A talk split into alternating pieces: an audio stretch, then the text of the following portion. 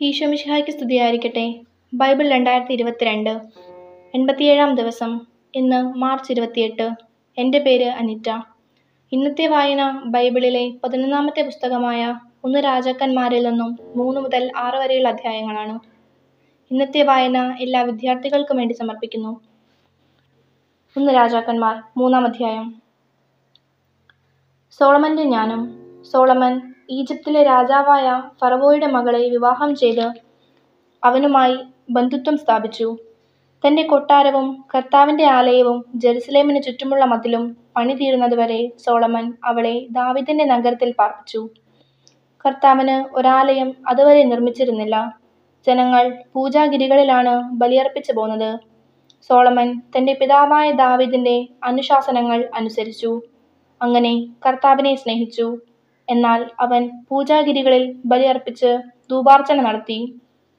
ഒരിക്കൽ രാജാവ് ബലിയർപ്പിക്കാൻ മുഖ്യ പൂജാഗിരിയായ ഗബയോണിലേക്ക് പോയി. ആ ബലിപീഠത്തിൽ അവൻ ആയിരം ദഹനബലി അർപ്പിച്ചിട്ടുണ്ടായിരുന്നു. അവിടെ വെച്ച് രാത്രി കർത്താവ് സോളമന് സ്വപ്നത്തിൽ പ്രത്യക്ഷനായി. ദൈവം അവനോട് അരുൾ ചെയ്തു നിനക്ക് എന്തു വേണമെന്ന് പറഞ്ഞുകൊള്ളുക.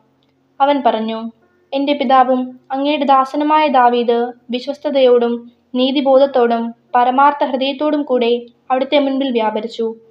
അങ്ങ് അവനോട് അതിയായ സ്നേഹം എപ്പോഴും കാണിച്ചു പോന്നു. അവിടുന്ന് ആ സ്നേഹം നിലനിർത്തുകയും അവന്റെ സിംഹാസനത്തിലിരിക്കാൻ ഒരു മകനെ നൽകുകയും ചെയ്തു. എന്റെ ദൈവമായ കർത്താവെ ഭരണപരിചയമില്ലാത്ത ഒരു ബാലനായിരുന്നിട്ട് പോലും ഈ ദാസനെ എന്റെ പിതാവായ ദാവിദിന്റെ സ്ഥാനത്ത് രാജാവാക്കിയിരിക്കുന്നു. അങ്ങ് തിരഞ്ഞെടുത്തതും സംഖ്യാതീതവുമായ ഒരു മഹാജനത്തിന് നടുവിലാണ് അങ്ങയുടെ ദാസൻ. ഈ മഹാജനത്തെ ഭരിക്കാൻ ആർക്ക് കഴിയും? ആകയാൽ നന്മയും തിന്മയും വിവേചിച്ചറിഞ്ഞ് അങ്ങയുടെ ജനത്തെ ഭരിക്കാൻ പോരുന്ന വിവരം ഈ ദാസന് നൽകിയാലും. സോളമന്റെ ഈ അപേക്ഷ കർത്താവിന് പ്രീതികരമായി. അവിടുന്ന് അവനോട് അരുൾ ചെയ്തു നീ ദീർഘായുസോ സമ്പത്തോ ശത്രു സംഹാരമോ ആവശ്യപ്പെടാതെ നീതി നിർവഹണത്തിന് വേണ്ട വിവേകം മാത്രമാണ് ആവശ്യപ്പെട്ടത്. നിന്റെ അപേക്ഷ ഞാൻ സ്വീകരിച്ചിരിക്കുന്നു. ജ്ഞാനവും വിവേകവും ഞാൻ നിനക്ക് തരുന്നു. ഇക്കാര്യത്തിൽ നിനക്ക് തുല്യനായി ആരും ഉണ്ടായിട്ടില്ല. ഇനി ഉണ്ടാവുകയുമില്ല. മാത്രമല്ല നീ ചോദിക്കാത്തവ കൂടി ഞാൻ നിനക്ക് തരുന്നു. നിന്റെ ജീവിതകാലം മുഴുവൻ സമ്പത്തും മഹത്വവും മറ്റൊരു രാജാവിനുമില്ലാത്ത വിധം നിനക്കുണ്ടായിരിക്കും. നിന്റെ പിതാവായ ദാവിദിനെ പോലെ എന്റെ നിയമങ്ങളും കൽപ്പനകളും പാലിക്കുകയും എന്റെ മാർഗത്തിൽ ചരിക്കുകയും ചെയ്താൽ നിനക്ക് ഞാൻ ദീർഘായുസ് നൽകും. സോളമൻ നിദ്രയിൽ നിന്നുണർന്നു. അത് ദർശനമായിരുന്നുവെന്ന് അവന് മനസ്സിലായി. അവൻ ജെറുസലമിലേക്ക് മടങ്ങി. കർത്താവിന്റെ വാഗ്ദാന പേടകത്തിന്റെ മുൻപിൽ വന്ന് ദഹന ബലികളും സമാധാന ബലികളും അർപ്പിച്ചു.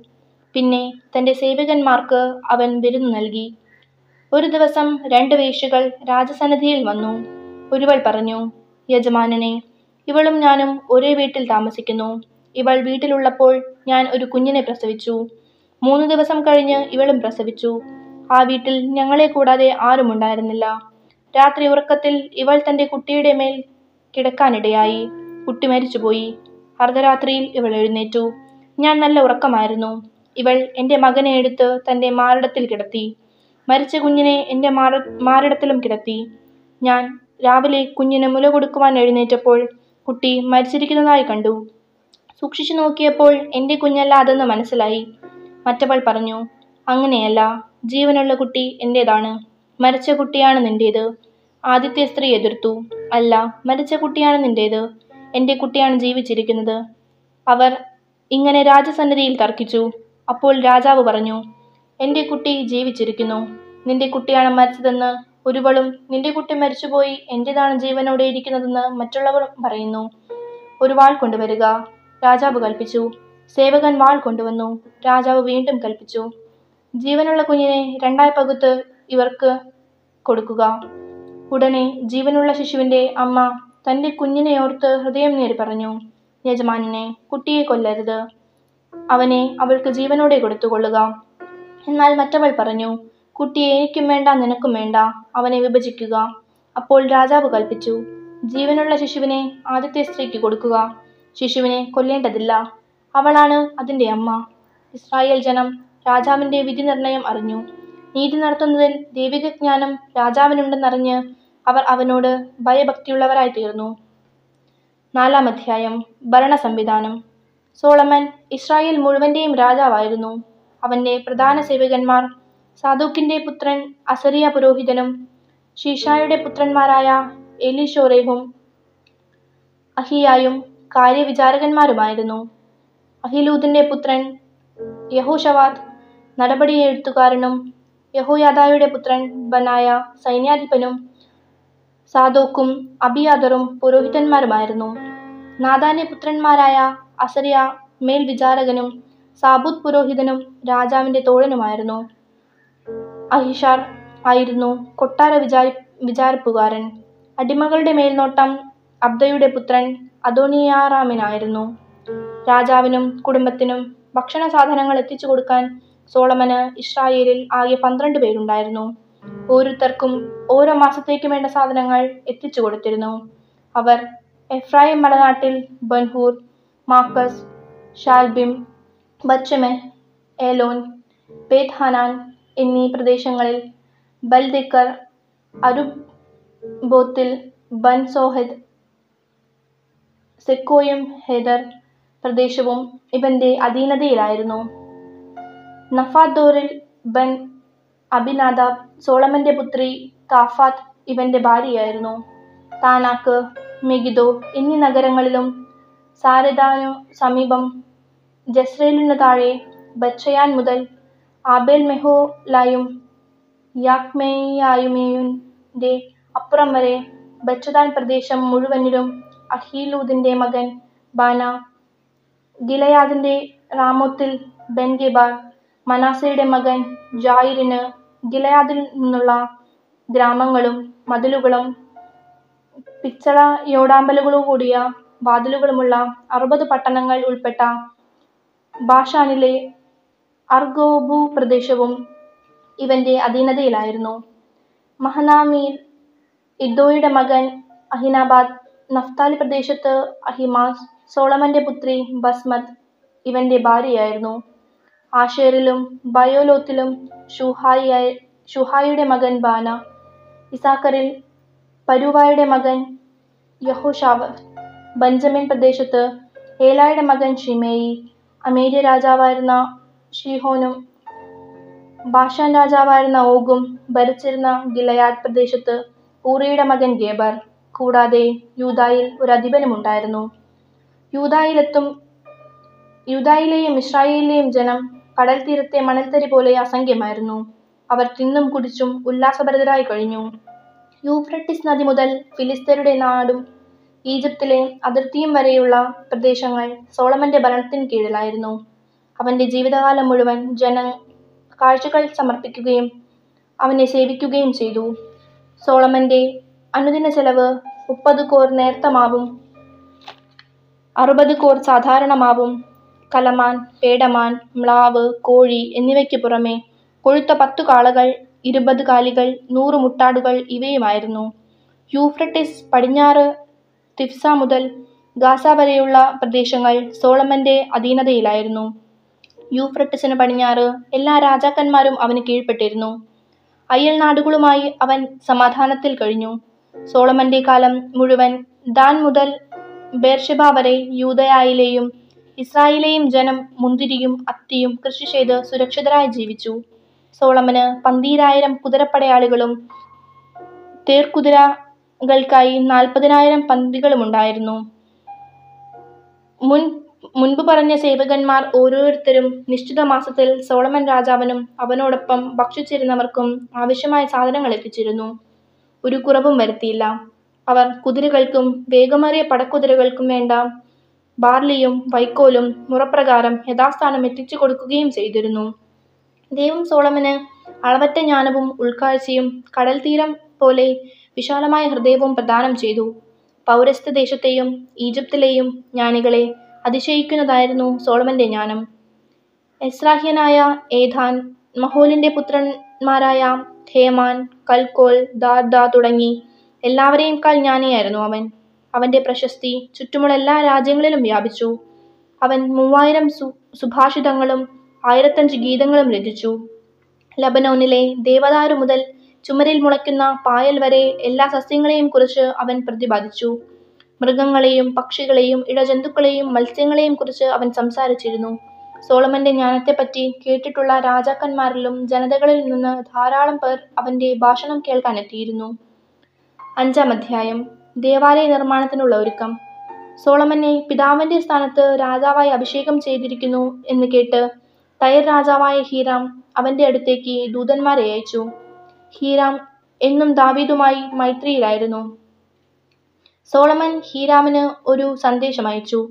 എന്റെ പിതാവായ ദാവീദിന് തന്റെ ദൈവമായ കർത്താവിന് ഒരു ആലയം പണിയാൻ കഴിഞ്ഞില്ലെന്ന് നിനക്കറിയാമല്ലോ. ചുറ്റുമുള്ള ശത്രുക്കളെ കർത്താവ് അവന് കീഴ്പ്പെടുത്തുന്നതുവരെ അവന് തുടർച്ചയായി യുദ്ധം ചെയ്യേണ്ടി വന്നു. എന്നാൽ എനിക്ക് പ്രതിയോഗിയില്ല ദൗർഭാഗ്യവുമില്ല. എന്റെ ദൈവമായ കർത്താവ് എനിക്ക് എല്ലാ തരത്തിലും സമാധാനം നൽകിയിരിക്കുന്നു. എന്റെ പിതാവായ ദാവിദിനോട് കർത്താവ് ഇങ്ങനെ അരുൾ ചെയ്തിട്ടുണ്ട്. നിനക്ക് പകരം സിംഹാസനത്തിൽ ഞാൻ അവരോധിക്കുന്ന നിന്റെ മകൻ എന്റെ നാമത്തിന് ഒരു ആലയം പണിയും. അതനുസരിച്ച് എന്റെ ദൈവമായ കർത്താവിന് ആലയം നിർമ്മിക്കണമെന്ന് ഞാൻ ഉദ്ദേശിക്കുന്നു. ആകയാൽ ലെബനോനിൽ നിന്ന് എനിക്കായി ദേവദാരു മുറിക്കാൻ ആജ്ഞ നൽകിയാലും എന്റെ ജോലിക്കാരും നിന്റെ ജോലിക്കാരോട് കൂടെ ഉണ്ടായിരിക്കും. അവർക്ക് നീ നിശ്ചയിക്കുന്ന കൂലി ഞാൻ തരാം.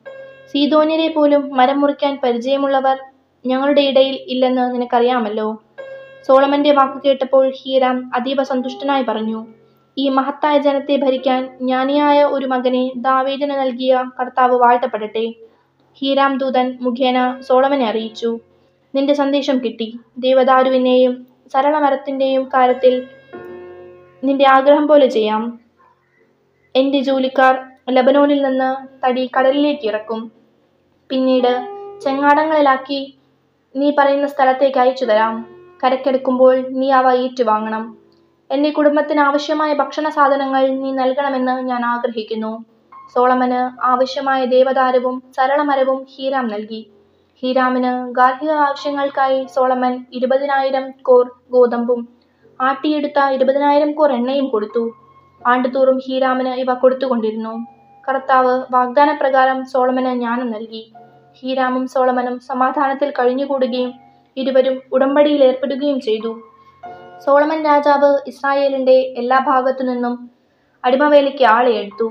മുപ്പതിനായിരം പേരാണ് ഇങ്ങനെ തിരഞ്ഞെടുക്കപ്പെട്ടത്. മാസം തോറും പതിനായിരം പേരെ വീതം ലബനോനിലേക്ക് അയച്ചുകൊണ്ടിരുന്നു. അവർ ഒരു മാസം ലബനോനിലാണെങ്കിൽ രണ്ടു മാസം തങ്ങളുടെ വീടുകളിലായിരിക്കും. അദോണിറാമിനായിരുന്നു അവരുടെ മേൽനോട്ടം. ചുമലെടുക്കാൻ എഴുപതിനായിരവും മലയിൽ കല്ല് വെട്ടാൻ എൺപതിനായിരവും ആളുകളുണ്ടായിരുന്നു. ജോലിക്കാരുടെ മേൽനോട്ടം വഹിച്ചിരുന്ന മൂവായിരത്തി മുന്നൂറ് ആളുകൾക്ക് പുറമെ ആയിരുന്നു ഇവർ. രാജാവിന്റെ കൽപ്പനയനുസരിച്ച് അവർ ദേവാലയത്തിന്റെ അടിത്തറ പണിയാൻ വിശേഷപ്പെട്ട വലിയ കല്ലുകൾ കൊണ്ടുവന്ന് ചെത്തി ശരിപ്പെടുത്തി. സോളമന്റെയും ഹീരാമിന്റെയും ശില്പികളും ഗേബാൽക്കാരും ചേർന്ന് അവ ചെത്തിമിനുക്കുകയും ദേവാലയം പണിയാനുള്ള കല്ലും മരവും തയ്യാറാക്കുകയും ചെയ്തു. ആറാം അധ്യായം ദേവാലയ നിർമ്മാണം. ഇസ്രായേൽ ജനം ഈജിപ്തിൽ നിന്ന് മോചിതരായതിന്റെ നാനൂറ്റി എൺപതാം വർഷം അതായത് സോളമന്റെ നാലാം ഭരണവർഷം രണ്ടാമത്തെ മാസമായ സീവിൽ അവൻ ദേവാലയത്തിന്റെ പണി ആരംഭിച്ചു. സോളമൻ കർത്താവിന് വേണ്ടി പണിയിച്ച ഭവനത്തിന് അറുപത് മുഴം നീളവും ഇരുപത് മുഴം വീതിയും മുപ്പത് മുഴം ഉയരവും ഉണ്ടായിരുന്നു.